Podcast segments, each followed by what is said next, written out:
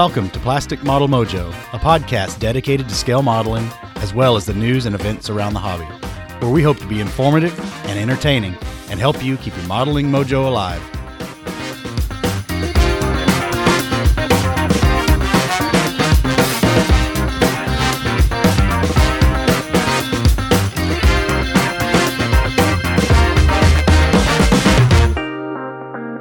Listeners. This is your host, Mike, and we welcome you back for episode five of Plastic Model Mojo. Dave and I appreciate all of you joining us again, and we would like to thank all those who've taken time to rate, comment, send us a message, or email. That all makes this really fun for us, and we do appreciate it. It's a new month, and we have a lot to cover, so let's get the modeling mojo rolling. How you doing tonight, Dave? I'm doing fine, Mike. Yourself? Uh, pretty good weekend. I can't complain too much. I've got a fair amount of things done. Well, good. I've been making progress as well. Uh, so, what what modeling fluid have you chosen tonight? I am still drinking the uh, Four Roses small batch. Four Roses, uh, not too far away. It's down in Lawrenceburg, I believe. Yeah, and it's it's pretty good. I I had to go neat last night. I was drinking it over ice, and it was like trying to figure it out, trying to understand what I was tasting, and couldn't quite get there. So I, I finished what I had, and then I poured a poured a short one with no ice, and you know it's it's oaky and caramely. It's yeah. not as sweet as some. It's it's pretty good. I don't I wouldn't pick it over my my bullet, my favorite, but I was going to ask um, how it compared. it's uh it's not quite as spicy. I don't think there's as much rye in it. Oh, okay. What about you? Well, uh, I've come in off the veranda because uh, it's wintertime up here and it's cold in Kentucky. Uh, my wife made me put away the corncob pipe because I can't smoke it in the house. and uh, I've I've also put away the bourbon, at least temporarily, uh, in favor of what I think probably is my favorite modeling fluid of all across all types, all spectrums, all everything. Uh, I'm having Hofbrauhaus uh, Hefeweizen beer. Now, Hofbrauhaus is a, a beer hall and, and brewery in Munich, Germany. And you can actually buy their imported bottled beer at stores and, and places here. But uh, Hofbrauhaus opened three beer hall locations in the United States one in Pittsburgh, one in Columbus, and one in Cincinnati. It's actually in Newport, Kentucky, all areas with big German pop- populations. And if you go to the Hofbrauhaus at any one of those locations, uh, I go to the one in Newport, you can buy their beer, in addition to great German food, you can buy their beer fresh. It's brewed there on the facility. You can get it in growlers and half growlers, and it's fresh. And there is something completely different about fresh beer. This stuff literally can drink it anytime, anywhere. It's just, it's my favorite beer by far. So, uh, uh, I'm having a, my, my wife went up to Cincinnati, or the model wife went up to Cincinnati over the weekend, and uh, she brought me back a growler of uh, Hofbrauhaus Hefeweizen, and I've uh, tied into it for uh, our broadcast tonight. Well, sounds like we're doing pretty good for a couple of banjo plucking uh, hay seeds. yeah, exactly. oh. Well, uh, the listener mail has been ramping up a little bit. I've got a few here that are Well, good. Tell us worth, about it. worth mentioning. Before you start, just want to remind everybody uh, whatever you're listening to us on Apple Podcasts, Stitcher, Spotify, go in, rate us, give us five stars because that'll help spread the word on the podcast. Okay, our first one is from uh, from Adam Greenwald, and he comes to us from Whitley Bay in, in the United Kingdom, uh, in Northumberland. It's up on the uh, northeast coast, not too far from the Scottish border. He is, well, he gave us some nice compliments, but uh, he was talking about show topics and kits we need. You know, we had the episode, Yeah. our first episode was about kits we need, and uh, he is a submarine modeler, and he's lamenting the lack of uh, wartime, World War II wartime Royal Navy submarines He's he's absolutely right about that. Uh, in You know, in any scale. Yeah, he's he's right about that. Uh, particularly my favorite scale and 72nd scale. We've got several German U-boats. We've got some of their smaller uh, submarines as well. Uh, we've got an American Gato. We've got a Japanese sub in 72nd scale, plus some Japanese mini subs. But the British, who had a really good submarine force and uh, some were very, very effective, uh, particularly early in the war, the 1939 40 41 period, has been totally neglected as far as modeling goes. So he's right about that. And he called out Airfix on the spot, pretty much. Which which which is kind of hard to believe that they've never done one. Yep, it is. Well, uh, let's let's keep our fingers crossed. Uh, Airfix has made a good comeback. I love their kits. Uh, let's hope that they listen to us and uh, listen to him and crank out a, a British submarine or two. Uh, next, we've got uh, Hector Colon from uh, Chicagoland area. He's a member of the Butch O'Hare IPMS chapter up there. There's a famous name. Just some uh, good props from him, and you know the name and the Butch O'Hare chapter. I think he might might have uh, written in to to Dave and the guys down in Australia. It's just Mhm. just sounds familiar to me. So we thank him for listening, and we had a little short chat about the old uh, Chicago figure show days. I guess Yep. it's still going on, but we haven't been up as a club to that in quite some time. But those were some good trips. Mike, do you remember you and I coming back from a Chicago figure show and we both had dates that night?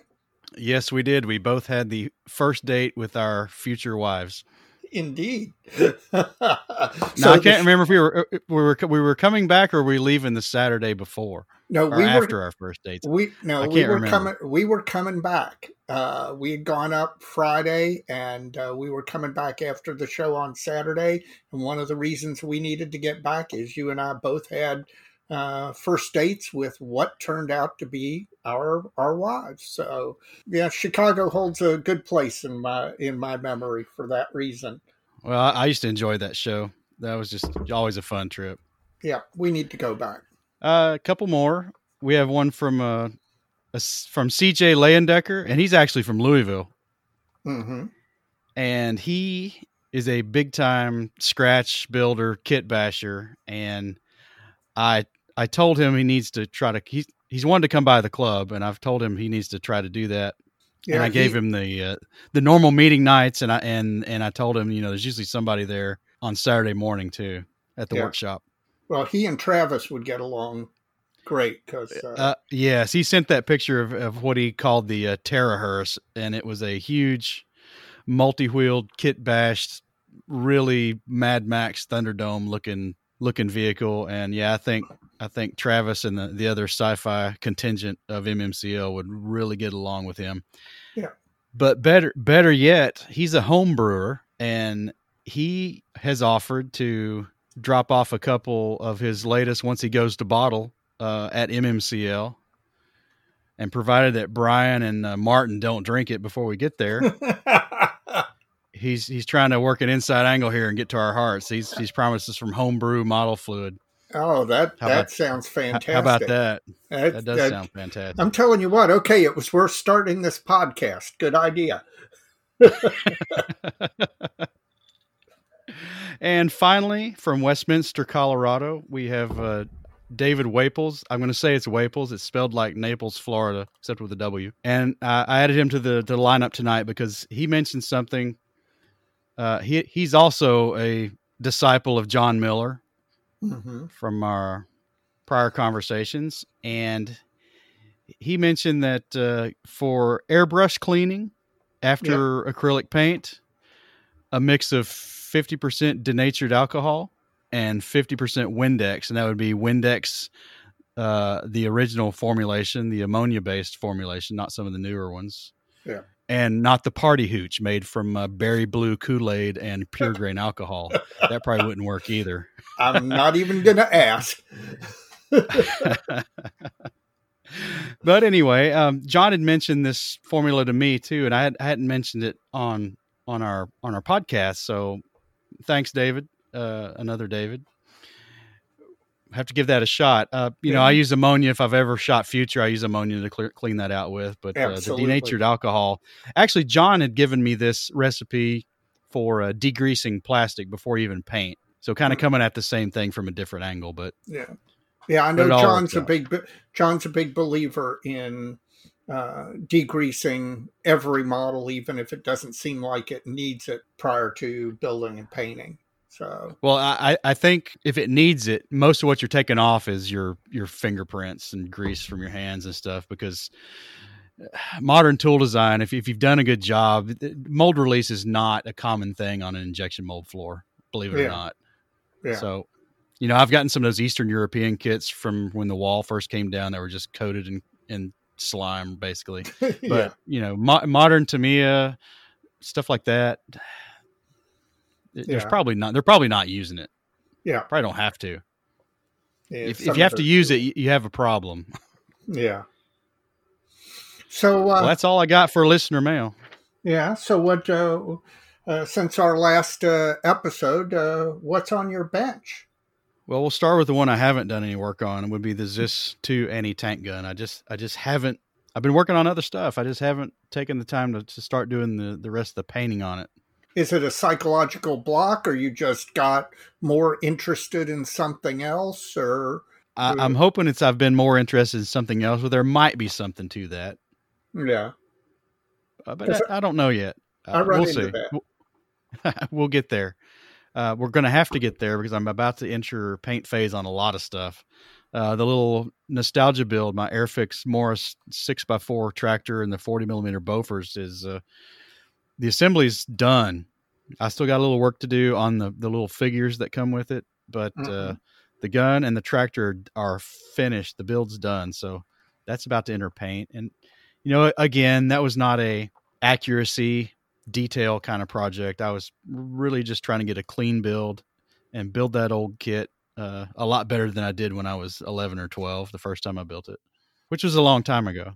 And you know what? Sometimes those just simple nostalgia builds are a great, uh, you know, especially if you're doing uh, intense stuff. Uh, those those nostalgia builds can be a nice little break.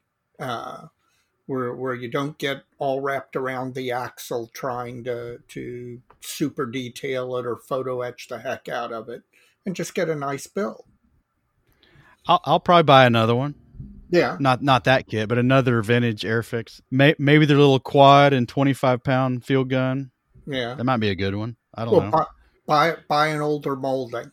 Y- yes, I will. I've learned my lesson on that one. I'll buy an older mold. Uh, also, I'm working on the the base for the PT76. You know, I'd really like to get that done and enter it in Indianapolis. Is what I would like to do. Well, that's not that too might, far away. That's a couple, three weeks, four weeks, maybe four, three. Yeah, four. three weeks. First week okay. of March. Good. oh, it's on the seventh, right? It's on the last yeah. day of the first week. Yeah. Okay, bonus. I get a little extra time. It, it shouldn't take that long. Well, right. worst, come, worst, worst comes to worst, you can take it up and enter it without the base. Uh, yes, absolutely could do that. It would be a deviation from my normal style, but uh, push come to shove, that would also work. Well, uh, uh, other than that, I, I'm I'm planning I'm planning something new. Uh oh. All right. So, maybe you can tease it on the Facebook page. Uh maybe. it might get it, it, might get teased in one of the later segments here tonight, but we'll oh, wait okay. till we get there. All well, right. What, what, about you? What are you working on?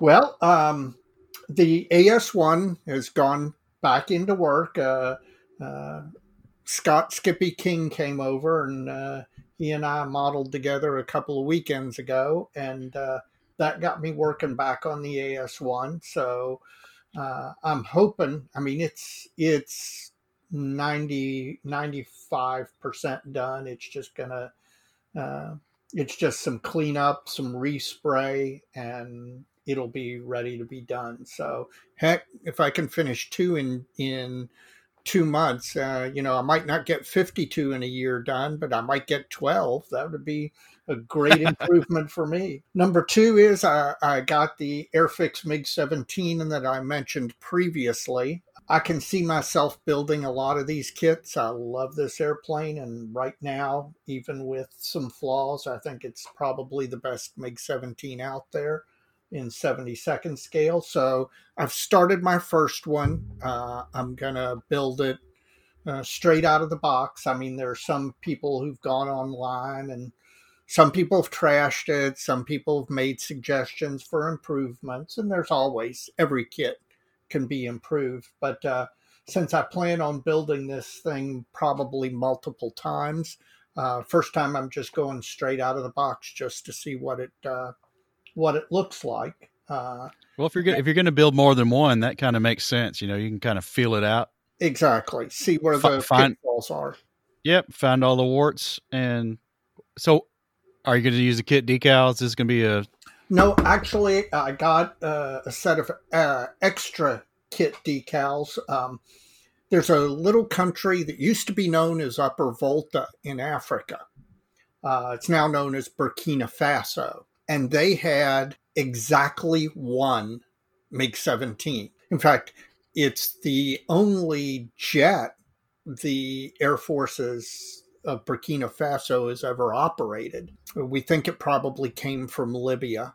Uh, it was used in a small border conflict with Mali. It's a fairly simple color scheme of kind of an olive drab over a uh, fairly bright blue. And one of the things one of my areas of interest is smaller air forces, and so one well, of that would things, be one. Exactly, that was one of the things I'd like to do is build one aircraft representing all these different small air forces, just as a nice marking study. And so, you know, it's unlikely I would ever build another aircraft that was used by Burkina Faso. So this is kind of two birds with one stone. And then finally, and I'm getting pretty close on this. Uh, I mentioned the mystery build last time. Uh, you know, some of the best modelers I know, Dave Crouch in, in our club is one of them, build across spectrums. They'll build a car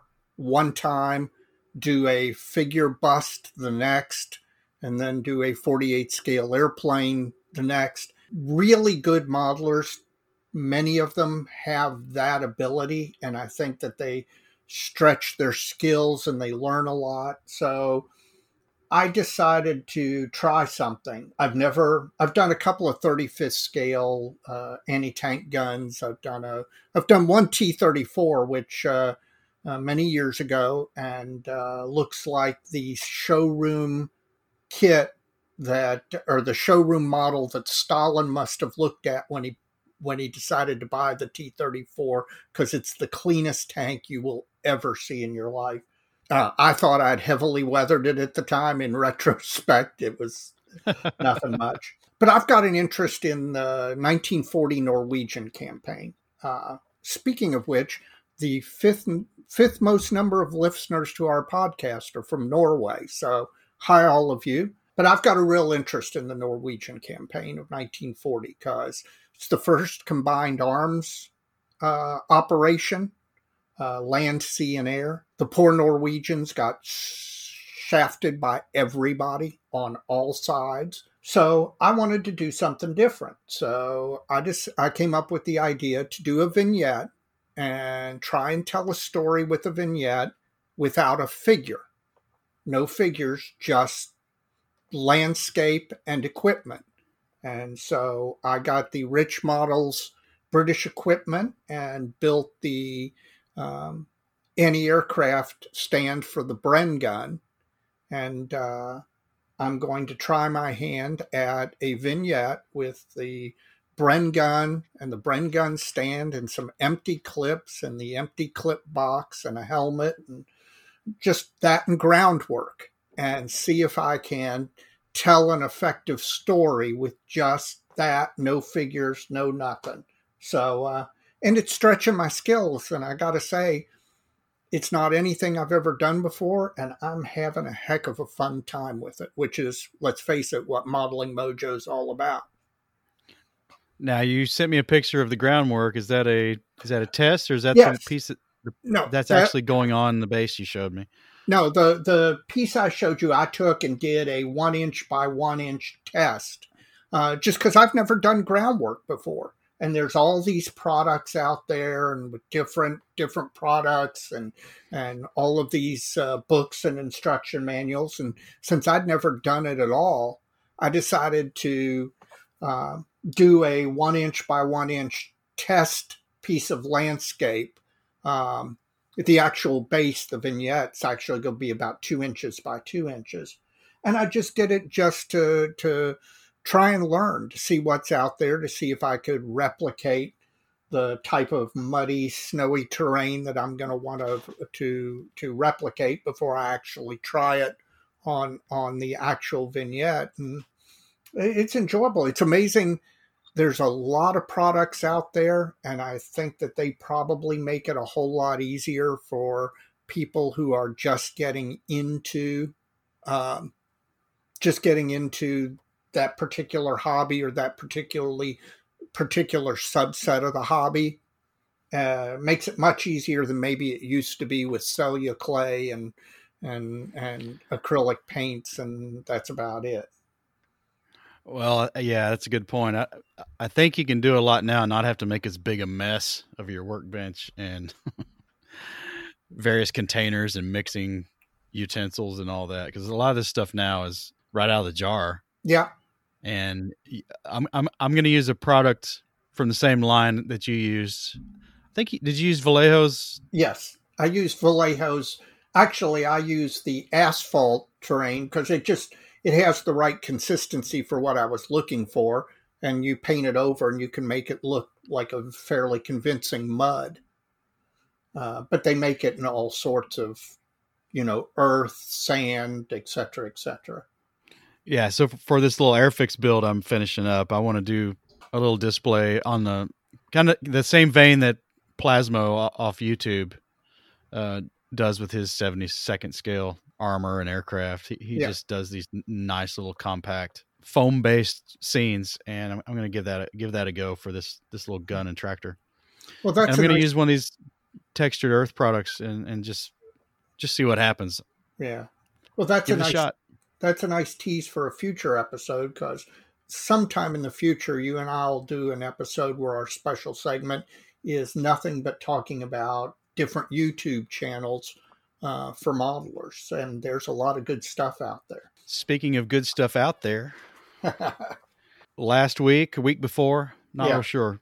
The Nuremberg Toy Fair was was held, and we've we've got opportunity to discuss a few things here. Uh, our friends in Canada with uh, Scale Model Podcast had their joint podcast with On the Bench and Dave Goldfinch, and they talked a little bit about new kits, but not a whole lot from Nuremberg Toy Fair in that episode because they had they had bigger fish to fry with that Yeah. with that episode, and so here we are. Uh, a lot of stuff now. Generally speaking, uh, I don't know how you felt about it. We talked about it a little bit, but not too much. But I was a bit surprised this year. Usually, one of the more prolific hobby information venues kind of picks it up and runs with it, and I, I didn't feel like this year that that kind that really happened. I had Yeah. to had to dig a little deeper for stuff. Maybe I was looking in the wrong place. Well ipms deutschland uh, always has a good report and then they do uh, broken down by category and then by scale. Uh, but it was a little hard to find. But once i found it uh, they did a nice presentation of everything that had been announced. Um, i thought the the it was a little thin this year on on totally new stuff. Uh, there's a lot of reissues a lot of stuff like that but i thought the the completely new announcements were relatively thin compared to previous years um, but there's still plenty of good stuff out there i mean more than i can build in a year that's for sure Of what was announced, what what did you like? well uh, Because I think you're right. I think I, I did comment in one of our conversations that uh, 72nd scale aircraft seemed seemed to be uh, excessively light.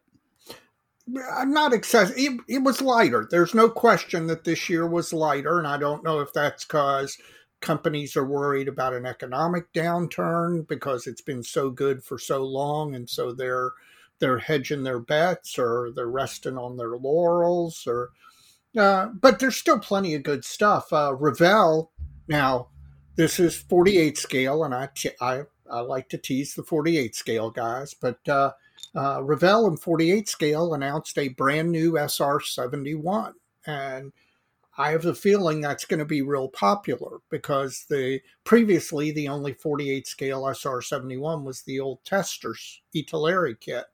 And well, while it was a fine kit, it was molded back in the 80s. So you're talking about uh, technology improvements over 30 plus years. So it's really, I think, going to be popular with the 48 scale guys.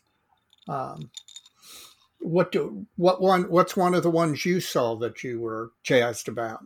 Well, I tell you, we we've we've been hitting MiniArt pretty hard here, and not not in the positive light. a little bit. Oh, come on. The pigeons were fine. right. They've announced uh, T3485, the the model 1943 version from Factory 112, which was a definite hole. Uh, you know, I, I went on on our first episode about wanting an STZ model 42. Yeah. This would have been this is easily the the number 2 but I'm I'm so jazzed about this one. As soon as this one hits, I'm buying it.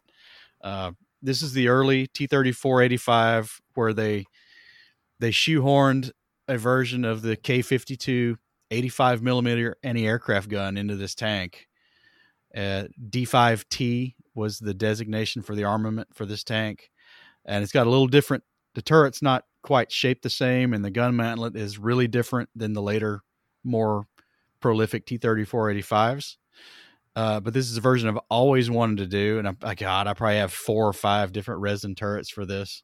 Now I don't have to use any of them. So eBay, here we come. here, here, eBay, here we come. But I, I'm, you know, it's it's a full blown interior kit, though. I'm not sure how I feel about that. Um, yeah. I told you, told you last week that I'd rather pay. What I say, for sake of argument, fifty dollars for a kit with the option of buying a thirty dollar upgrade for an interior later. No, I'd rather not do that. I'd rather yeah. buy a sixty dollar kit with no interior yeah. than buy I have to buy an eighty dollar kit with an interior, even if the added interior costs me more in the end because most of the time you you just don't want it. It's too much. It's just right. too much. Well, and, and it's a model that you'll never finish.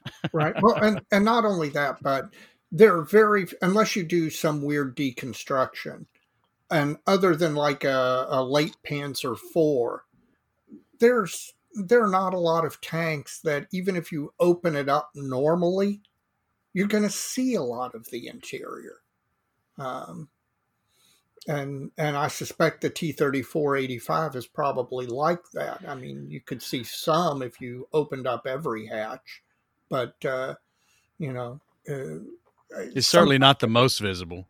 Yeah, exactly. So sometimes I do think it's a waste.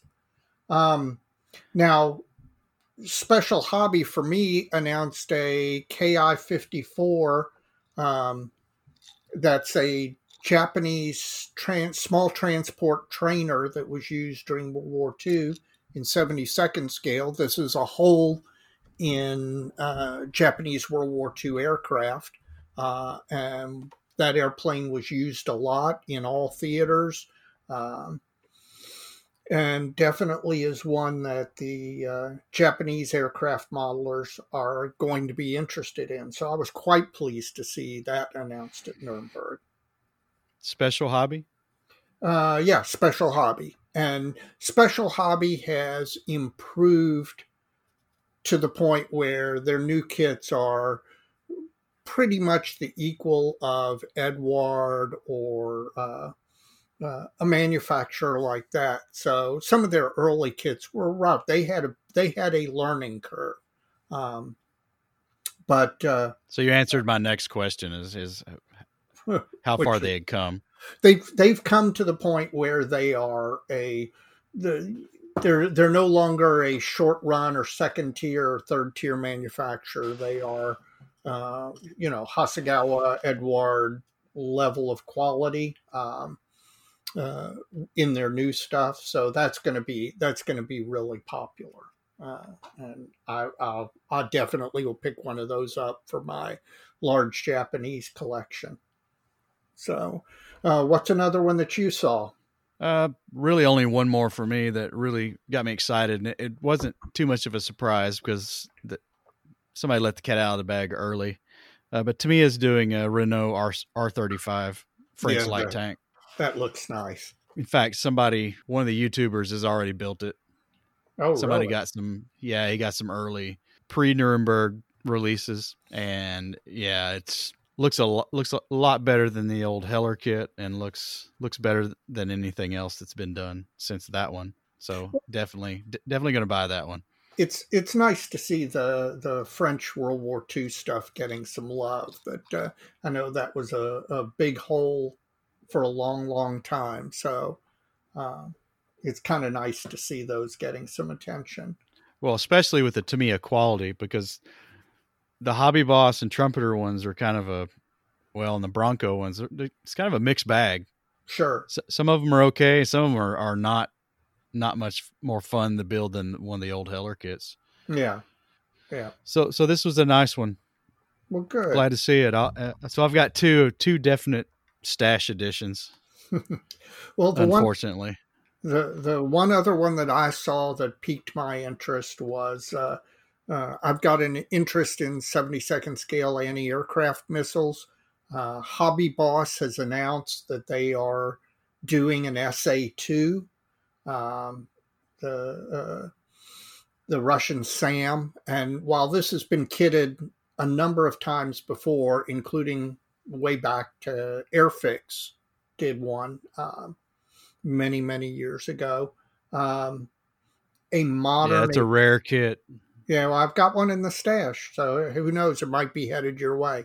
Um, the the I'm, I have no doubt that Hobby Boss will do a really nice SA two, and uh, uh, I I mean that that has a number of uh, uses for me, either in a Cuban miss- missile crisis setting or in a Vietnam setting, and so uh, I was happy to see that because that's definitely one that I'll pick up. So, speaking of additions to the collection, um, what exactly broke your wallet this this past month or so? Well, it's been a little more than a month since we've hit this topic before, and I've not been terrible. This gets back to my hint for my project planning. Uh-huh. I finally found I finally found at a at a price I could pop on Hobby Boss BM13N Katyusha. Yeah. Now this this kit, it's a big kit, really. Well, it's got a lot of parts. Yeah.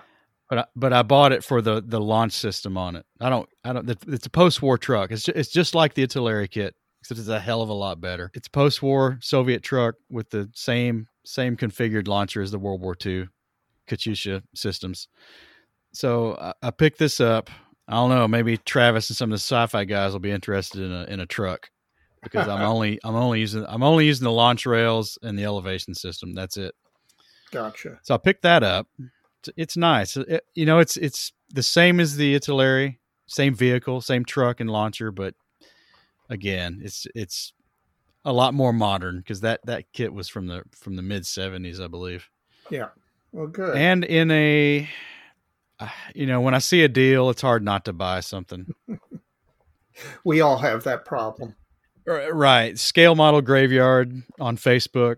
Our non North American listeners could probably give a rip about it because basically it's a, it's a Facebook page where people are selling their stashes and some of them are selling new stuff, I'm sure, but uh, some guy was selling a bunch of bagged kits. Like there'll be these modelers out there when they in their stash, they ditch the boxes.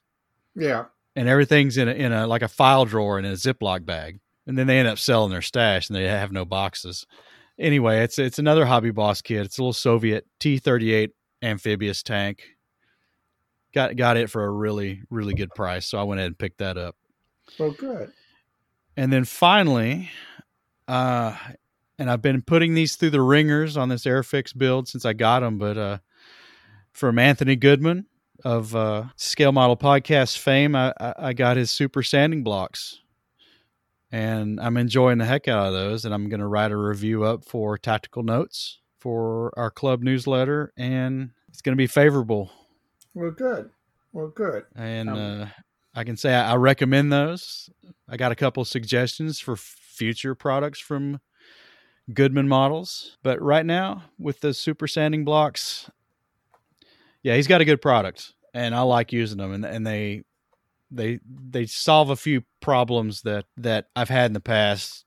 Not just sanding in general, but I like the wet sand. I like the wet sand on a flat surface. And these things are on they're the substrate's acrylic, yeah. so they're rigid and they're square. And I can just set it on the bench, put a couple dabs of water on it, and go to town. I don't have to get out the sheet of plate glass and put a whole or half sheet of sandpaper on there and douse it with water and make a big honking mess. I can just do this it's like the postage stamp size version of that. And for most things I'm working on, that works great. And I really like them. So there'll be more to come on that in the future. And we'll have to make sure we send him a copy of Tactical Notes when I do that review. And hopefully it uh, generates a sale or two for him because I think, you know, he's, he's put himself out there. He's putting some money into this and it's a little cottage industry. And uh, I think it's a good thing. Yeah.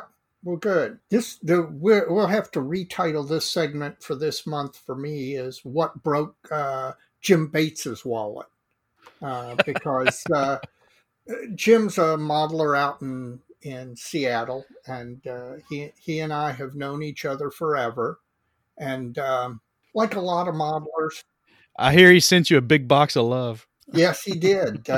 Uh, like a lot of modelers, uh, Jim and I over the years, whenever one of us is going to place an order from from Hannants or someplace like that, we'll email the other guy and say, "Hey, I'm going to place an order from so and so. Do you need anything?" And of course, we always need something. And then it accumulates, and then th- four or five times a year, we end up sending each other boxes of stuff. Um, well. Uh, just post Christmas, uh, actually mid January, uh, uh, Jim sent me uh, what had accumulated uh, over stuff that he had purchased that I'd asked him to pick up. So, in addition to the Airfix MiG 17, I got the Bronco Dongfeng, which is the first Chinese intermediate range ballistic missile. It's basically a stretched version of the V2. It's a copy of the Russian SS2, and that's in 72nd scale. And uh, the um, new ClearProp KI51 Sonia, he sent me the one of those, and ClearProp is amazing. They came out of nowhere and have had no learning curve. I'm, I, I cannot tell you how impressed I am by that stuff. And then finally, in the same box was the new KP MiG 19. Uh, and this isn't the old KP MiG 19. This is the MiG 19 that KP has produced after AZ took them over. Uh, it's nice. It's not. It's not Eduard. It's not Hasegawa. It's not Tamiya, but it's it's definitely nice. So uh, so it didn't break my wallet, but it broke Jim's wallet. Now, uh, I did. Well, send, he'll get you on the he'll get you on the flip side, right? Yeah. Well, I did send him a box uh, this past week of stuff that I had accumulated. So uh, it's not a wholly one sided. Uh, uh, wholly one-sided transaction although i probably still owe him some more stuff so we'll have to see what we can do about evening that out well among friends it always comes out in the wash so it does it does. Absolutely. All right. Well, we didn't do too bad there. No. Our special segment tonight is titled Tools of the Trade, and we're going to discuss uh, some of our favorite tools and accessories on our workbenches and talk about a little bit how how we use those or or what have you. So Yeah. I announce. So Dave, Yeah. what you what you got for us? Uh, a couple of things. Uh, uh, first and foremost, we're excluding airbrushes from this conversation because that's a completely standalone topic. So we're talking about tools that uh, other than airbrushes. And I don't know about every modeler I know is always looking for a tool that will make them a better modeler. And that's kind of a double edged sword because there's no tool out there that's going to magically make you a better modeler. But on the flip side, you know, there's that old handyman saying the right tool for the job. And it certainly is true that there are a lot of tools out there that when you are faced with a uh, particular challenge or a particular need, having the right tool does make all the difference. Now, I think there is one exception to what I just said, and that is the first tool I'm going to recommend, and that is it's a company out of Japan called, believe it or not, God Hand, uh, G O D H A N D, and they make a bunch of modeling tools, and they make a sprue cutter. This thing is not cheap. It is like forty-five dollars for, and you're thinking forty-five dollars for for a, a, a, thing to cut sprue, you know, to cut attachment points off of uh, sprue trees. And, you know, you when you were a kid, you did that with a set of nail clippers. Um, but this I just thing, twisted them off. yeah, or twisted them off. This thing is amazing. It it cuts so flush to the attachment point that it never gouges. It never leaves a mark. You can hit it with the lightest brush of a sanding stick, and you would never know where the attachment point was. This thing truly does. It's one of the few tools I would say actually does make you a better modeler. They're not cheap, but they're worth it. Uh, and that's the God Hand. I think the the catalog number is SPN 120, and it's they're they're great. Should probably write that down so I can put it in the show notes. Yeah, we'll we'll we'll we'll put pictures and all of that, and links and such. So what's uh, what's your first tool? Uh, my Optivisor. Yep. Sucks getting old, doesn't it? Sucks getting old, and man, I don't know what I. You know, it happens sometime between forty and 40 and a half. But yes. my my my near vision tanked, and it tanked quickly. And you know, I talked to the ophthalmologist about it, and they're like, "Well, yeah, it's it's to be expected. The muscles that help you focus your eyes just they wear out and stretch, and they just can't get it done anymore." So, Optivisor is a binocular a binocular magnifier. You wear it like a visor, Optivisor, and uh, this is like Viagra for scale modelers. Helps it get it done when you've gotten old. That's right. Helps you get it done when you got when you've gotten old. And you know the my little Zis two anti tank gun is the is the first thing I've completed exclusively using this. And man, I can't see anything up close anymore without it. Now, if I take out my contact lenses and use my my cursed nearsightedness, I, I can do better. But if I've got them in, I've, I've got to have this. I, I can't see. I can't see within 18 inches of my face. I'll break Yeah. something. But on the other hand, you, when you're wearing something that you're, when all your work is done at 2x magnification, it probably does make you a better modeler. It helps you fix a lot of stuff uh, you kind of you kind of didn't notice before. Yeah. well, you know, in, speaking of that, I know a bunch of modelers who take photographs in progress for a, a number of things to post or to write articles. But one of the things I have noticed is you'll notice something in a photo in progress photograph of your model that you would not have noticed looking directly at the model and i'm not 100% sure why that is but it's uh, it's true i'm not so sure that that's not a bad uh, a, a bad technique for checking yourself. But you're right about the eye, the curse of getting older.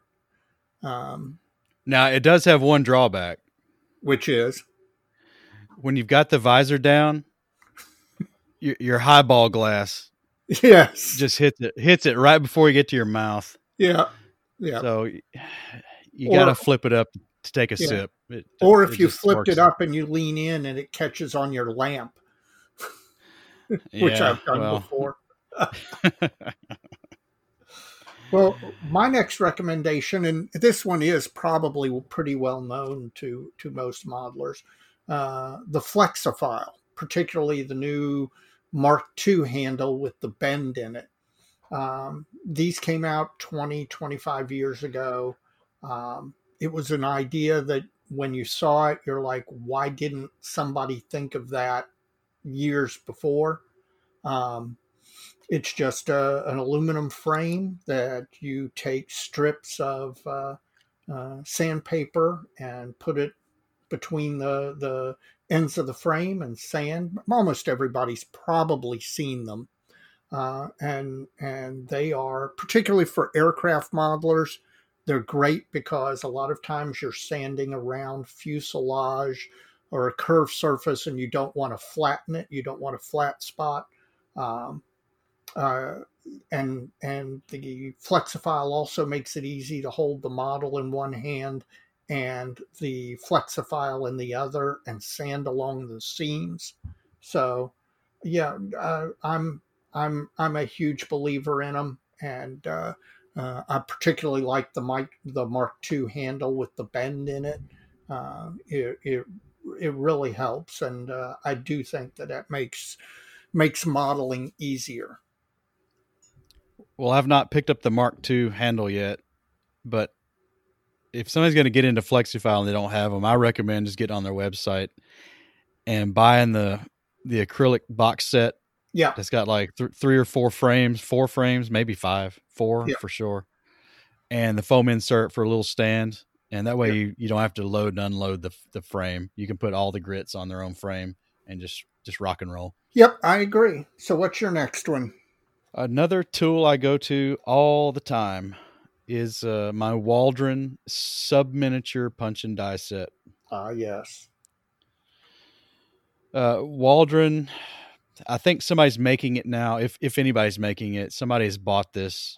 But Waldron was a one of the early aircraft aftermarket detail companies, and they used to do these uh, instrument panel placard sets. And the the punch and die sets were originally sold to to punch out these instrument panels but they started getting adopted by other other modelers for other means. And i use it to punch rivets and small discs for all kinds of stuff. Uh, for example on this airfix build the spare wheel for the anti-aircraft gun was really poorly molded. A lot of tool damage because it's 30 40 year old tool. Uh, half the lug nuts were missing off the wheel and the center hub was was misformed. So i just sanded all that off and I found punches in this set that were very close to the original diameters of the details that were on the kit part originally. And I punched these out and glue them on, and it's good as new. Another thing I use this for is uh, filling ejector pin marks. Uh, one of my favorite things to do with the Waldron set is to punch a disc from five thousandths evergreen styrene, which is paper thin. Right and you can drop that in a, an injector pin and flood the thing with liquid cement. And you can fill it up. Sometimes you may have to put a second one in. Uh, but it can make quick work of filling those or, or get to the point where you don't have to use so much putty and it, you don't have the shrinkage problem with the the putty shrinking down and uh, having to come back and hit it again. Yeah. Yeah. It's a little fragile and I don't know if Waldron, I don't know if this, I don't know if you can still buy this one, but punch and die sets are available from several other manufacturers in the hobby industry. And I need to get a bigger one because ejector pins in injection mold tools are always some standard size. You know, they're like four or five millimeters or an eighth inch, uh, 16th of an inch, something like that. They're usually standard size. So for ejector pin filling, if you could get a bigger set and a smaller set, odds are you're going to hit a lot of those right on the money. Yeah. So if you do you know is is anybody still selling it? Uh, I don't know if they're selling the Waldron. I've got both the regular and the sub miniature set, uh, but I know UMM has several sets. Yes, uh, they do, and uh, you know, or equivalent sets. Uh, so, I mean, there there are punching dies out there that are available. Uh, but I agree with you; they're they're a, a fantastic tool. Um, the final tool that uh, uh, I want to talk about tonight is uh, something I didn't know I needed. When you run across a seam or a raised line or a mold line, uh, you know the the normal modeler technique is to take like a an X-Acto blade, a number eleven X-Acto blade, or a Swan Morton scalpel, and you know scrape it along that seam line to try and eliminate it. But the problem that uh, the those things have is that the blade is flexible, so it ends up flexing as you're scraping it along that seam, and it either gouges the plastic or doesn't do a real good job removing it. Um, I came across a tool that I picked up kind of on a whim, uh, and that's a seam scraper. Uh, the one I've got is from Trumpeter um, and uh, a seam scraper is exactly what the, sounds like. It's a um, looks kind of like an ice pick, a flattened ice pick. Uh, the scraper part is solid, th- fairly thick metal, so that when you run it along a seam, it scrapes it and removes it generally in one pass without damaging the surrounding surface and uh, does a really good job. I was, I, like I said, I kind of picked it up on a whim, but I'm I'm surprised at, at how useful it is. Uh, I'm pretty much using it on nearly every build that uh, uh, that I do at some point since I picked it up. So uh, it's a little surprising for me, but uh, I highly recommend picking up a purpose done seam scraper as opposed to using your X-Acto knife. Yeah, I've seen those. Somebody makes, maybe it is Trumpeter. I can't remember the brand. Well, the Trumpeter one is a good one, I can tell you. I, I like it. Now, is is it? You'll have to provide a picture because I will. The one I'm thinking of has a like a, a curved surface in it that you it's a it's a flat piece of metal. Yeah, no, this one this one looks like it's got a, a black handle and the um, the blade part looks for one of a better description like a prison shiv um, and uh, it's it's rigid but sharp uh, and and tapered, of course, and uh, uh, it's excellent for removing seams. I, like I said, I was I was surprised as to as to how useful it turned out to be. Uh, I've got one that's actually homemade. Oh, this I want to hear about. Not a scream saper. My my next my next favorite tool. Sure. Super glue application. Mm-hmm. Can drive people nuts, especially if they're trying to apply it from the bottle, which is kind of not recommended, at least not yeah. from me. I've got a piece of balsa wood. It's about uh, eighth inch square, five millimeters square for those who are not on the English system of measure. It's pretty much everybody else but us, right? Right. I cut this about the length of a pencil, about five and a half inches long, so you can hold it just like a pencil You can hold it between your fingers and then it rests against your first knuckle like a pencil. And in the end of it, in the end grain, I push a piece of about 12 thousandths brass wire with about a quarter inch sticking out. Mm-hmm. And the way I find this works best is, you know, I, I put the super glue like on the polyethylene soda bottle cap or something like that, milk jug, something like yeah. that. Put the super glue on there and then this works a lot better if you kind of prime it first. You get a little dried super glue on the end of it first, and then you can just pick it up and put it where you want it with this Huh. little piece of wire. And then when it when it starts to build a too big of a bead on the end, you just pull it out a little bit and clip it off, and start the whole thing over again. But it's a really cheap, inexpensive, and very uh, accurate super glue placement tool that you can make Cool. yourself. Well, you'll have to supply us a picture of that. That's I've used a couple of these uh, uh, photo etch super glue applicators, and they're so-so. My big problem with most of those is that they pick up too big a bead of super glue. And then the other thing I've used is, uh, and this is another thing Jim Bates turned me on to uh, off of Amazon. I've gotten these are like makeup brushes. They're very pointed. I think they're used for eyeliner or eyelashes. And they are disposable and they have uh, um, they have uh, bristles that come to a very fine point and uh, you can pick up a very small amount of super glue on the end of one of those and apply it pretty precisely but uh, I'll be interested to see a photo of your of your contraption. it's it's pretty simple, but sometimes that's best, right? Yeah, yeah. Sometimes simple is best. Uh, I'm trying to think if I got anything else. Do you have any more? Nope, I think that's it. Uh, so I think we're coming to the end of the episode. Uh, who who who's your shout outs for the month? My shout out for the month of February is uh, USA Gundam Store. Hmm.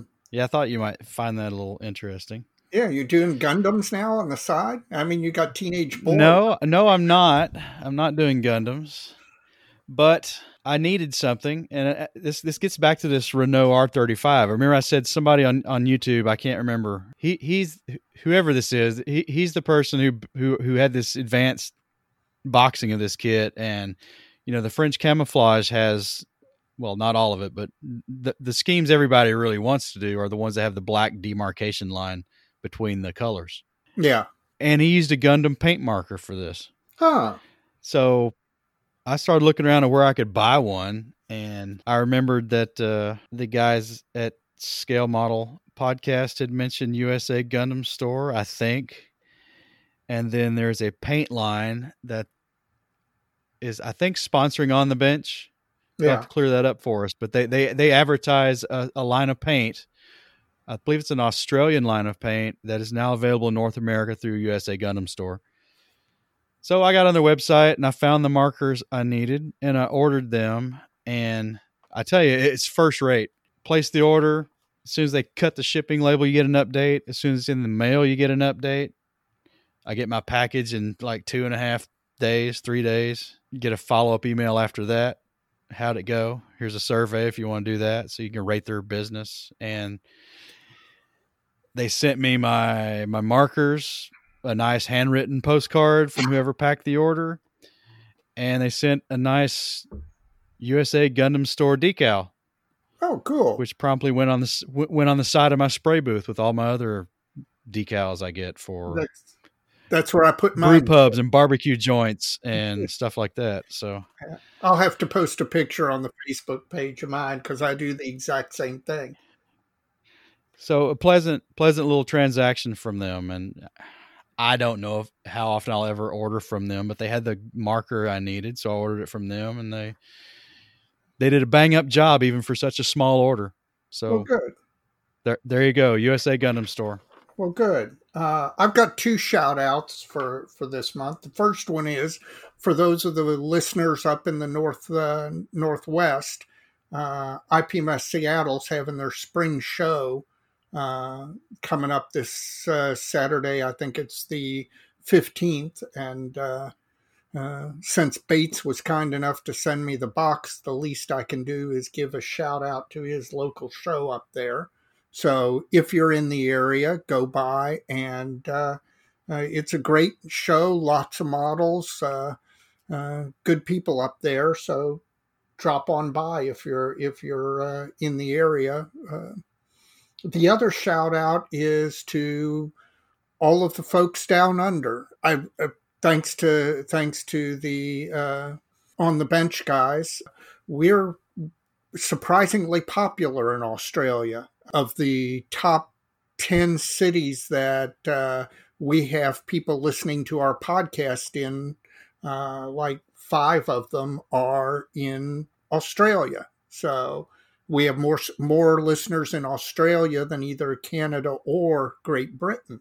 So I want to thank them all for listening, and uh, uh, we appreciate the support. I can second that. It's really been a big boost for the for yes. the uh, the shout outs they've given us, and they've been funny. I have to admit, I've enjoyed I've enjoyed those a lot, and I've I've talked to Dave a little bit on email, yeah. back and forth, and really appreciate it, guys. Really appreciate it. Very much and so. It's, it's all it's it's all fun, and, and we do. They mentioned it in their last episode. We we've kind of got a community growing here, and everybody's having a good time. And yeah, I know I am. We, we, probably have all the same listeners, but there's plenty of room here to to listen a long time. Yep, I agree. I agree. Well, I think that's it for this episode, Dave. I think it is too. I'm glad that uh, both of us are still keeping up the modeling mojo. Mine's pretty good, but I'm, getting to where I'm going to have to start painting some more. So good. I think it's time to start another build. Uh, it's time to start another build. Yep. Yep. And I, th- I think my next build is going to use about three kits to get one model. So that one will be hmm. fun. We'll talk about well, that, that, more in the future. You'll have to document that. I'm sure the listeners will like to like to follow along. All right. Well, until next time. So many kits. So little time. See you next time. All right. Good night, Dave. Good night.